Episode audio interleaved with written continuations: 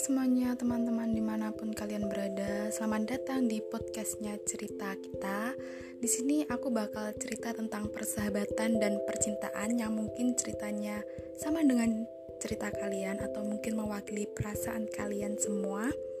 Dengerin terus podcastnya cerita kita.